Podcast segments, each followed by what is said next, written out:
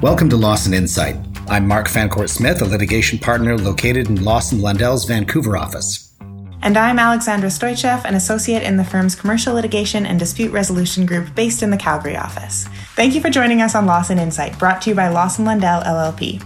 On this episode, we will be speaking with labor, employment, and human rights partner Ritu Mahil on her recent blog post titled Can You Fire a Rioter? Maybe.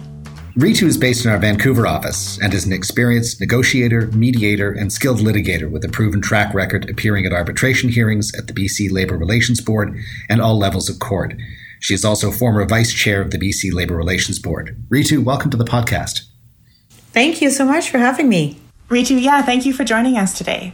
As no doubt most people are aware by now, on January 6th, a group of rioters stormed the US Capitol, and a great deal of what happened was captured on video and broadcast over the news, including the identities of a number of the rioters. And while, of course, this happened in the US, Canadian lawyers and courts regularly deal with issues surrounding what to do when an employee engages in off duty conduct that reflects poorly on the organization.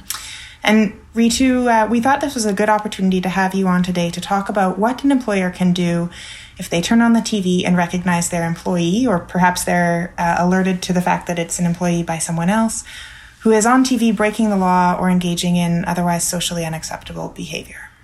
Thanks. It's a, it's a really interesting issue, and it's sparked a bunch of um, uh, questions and conversations from employer clients saying, "Look, if I turned on the TV and I can recognize an employee of mine or an associate of mine, um, and there they are. They're storming the Capitol, or they're looting the downtown Bay in Vancouver, or, or whatever it is. Because you know, everyone's got a camera. Everyone has uh, a recording device on them. Uh, what can I do? Can I do anything about it? And I give the typical lawyer answer of it depends. Any employer can terminate an employee in a non unionized context as long as you provide reasonable notice and provide adequate severance. Situations where employers are able to terminate employee for cause does when you turn on the TV and you see your employee engaging in an illegal or disreputable act does that give you cause to terminate employee to the point where you do not have to pay severance or provide them reasonable notice and you can terminate their employment what we look at is what is the legal test for off duty conduct that meets cause in these situations. And it's a four part test. Uh, one, does it harm their, the company's reputation or the product? Or does it um, render the employee unable to perform his or her duties satisfactorily? So it, it could be the face of the company, um, you know, are they engaging in something that is directly opposed to uh, the platform uh, or the marketing strategy of the company? Or three, does it lead to does it somebody else looking at this would it lead to their refusal or reluctance or their inability to work with either the company generally or that employee one on one. Like if it's disgusting enough, do they just say, "That's it. I'm not going to deal with them anymore. I'm not going to call them for, um, you know." Uh, whatever they were using them for. And four, would it make the difficult uh, would it make it difficult for the company to properly carry out its function of efficiently managing its work and efficiently directing its workforce? So that's the four part test. Quick question on, on, the third point you mentioned, which was um, would someone seeing the employee doing what they're doing find it difficult to to work with them? Is that a question both for potentially customers of the company, but also other employees within the company? Yeah, what the courts look at and, and labor arbitrators is the test is the reasonable and fair minded person. Would it find that the off duty conduct had a real and material connection to the employer? Can you go back to work the next day and um, c- uh, continue to rent out cars or sell suits to your customers when you know you're smashing in you know you've been seen on TV smashing into a store and spray painting things. Are you representing the company in that point and you're identified? Does everyone else who works with you does it make it difficult for your employer to continue that work with you? And I guess to follow up on that point, it may then make a difference what role the person has. So, for example, if they are um, a teacher versus if they're someone who, um, you know, is, is working in the back room of a storage company or something like that. There may be different expectations about how they conduct themselves publicly in that respect. Yeah, sometimes. Um, obviously, teachers, uh, nurses, lawyers, doctors, we all have, um, you know, there's a lot of professional conduct uh, uh, issues and, and, codes of conduct that come into play. But um, there's a couple of cases recently in the last few years. There were um, Burger King employees, there's one employee in particular who had posted a picture of himself on Instagram um, lying naked on a bunch of hamburger buns. And that photo went viral. Uh, and that's not a CEO or the marketing director of the company. He is a minimum wage employee, um, but clearly identifying where he is, wearing the little crown lying on the buns. Um, then there were Domino's Pizza employees and Taco Bell employees engaging in pretty disgusting acts with food that we don't need to get into. But these are extreme examples, but they raise questions of what can employers do to curtail their employees' online activities. And a question that I often get from employers is how can you control the content of what employees are doing when they're away from the workplace? So um, that brings me back, Alex, when you were talking about you know uh, the riot at the at the U.S. Capitol. Um, so you know, there's mechanics of a social media policy, reasons for having one, um, and what do you do if there's a breach? Uh, Reese, just picking up on something uh, from your previous answer is what goes into a social media policy, and and what specifically are social media policies trying to accomplish? Yeah, a social media policy it also can be, you know, I've seen employers call it a social networking policy. It's a corporate code of conduct that provides guidelines for employees posting content on the internet both um, during and after work hours.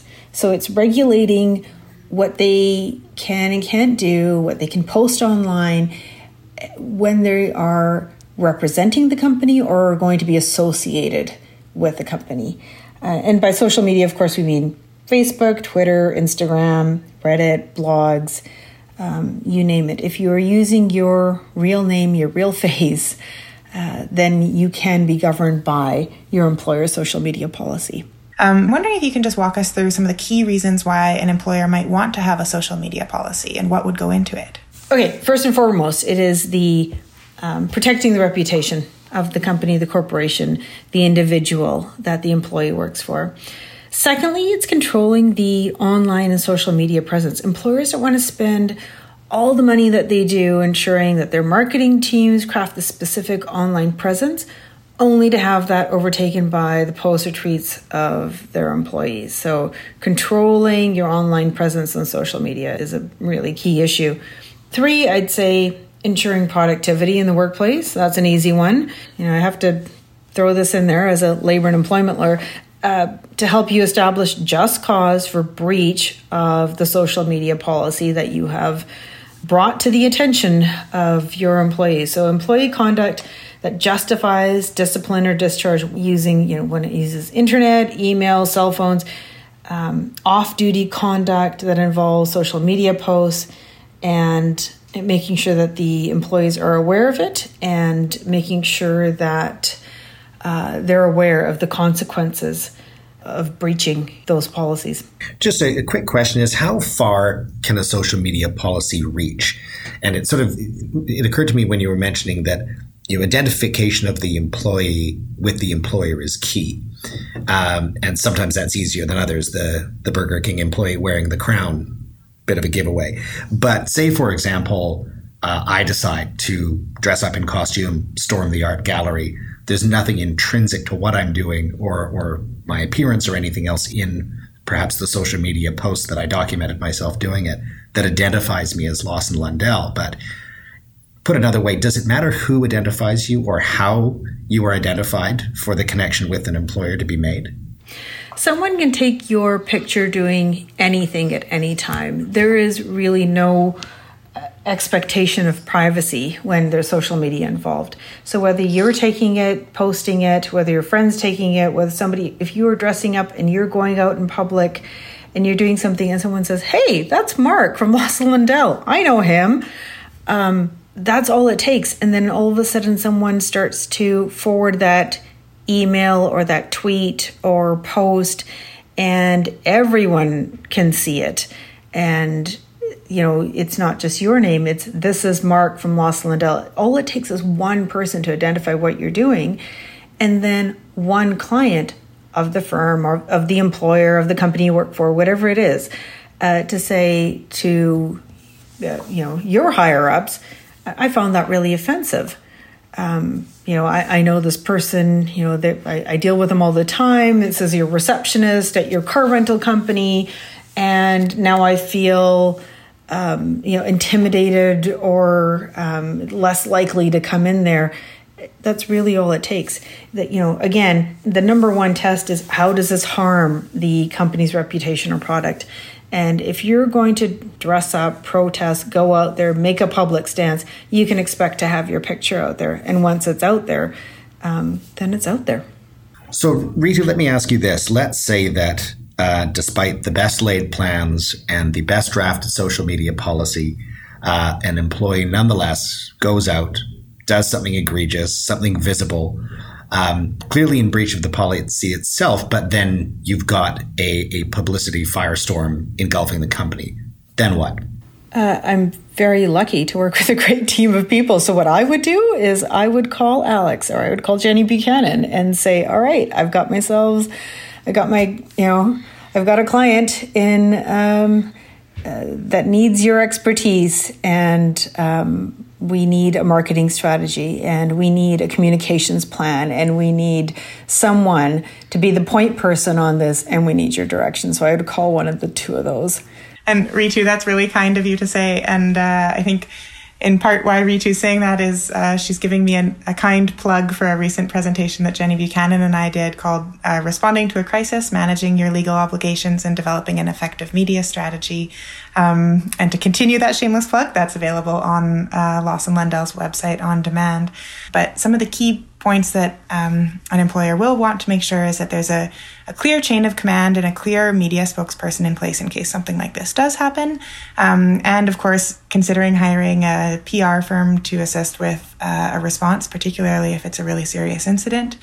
Um, and also, finally, ensuring that external counsel are aware of any sort of key or hot button communications issues that this viral post raises for your organization, and and in particular, ensuring that they know what your organization's um, uh, media strategy is around those, just so that they can ensure that um, when they're drafting materials or appearing in court, uh, that what they say is really aligned with what's in that policy. I actually don't have anything of my own to plug, so I'll close here and say thank you very much, Ritu, for coming on the podcast today. Thanks, guys, for having me. It was really fun to, to do this. It was really great to have you on. For more information, please visit our website at lawsonlundell.com. You can also stay up to date by connecting with us on social media using the handle at lawsonlundell and by subscribing to the podcast on Apple, Spotify, or Google Podcasts. Thanks for listening.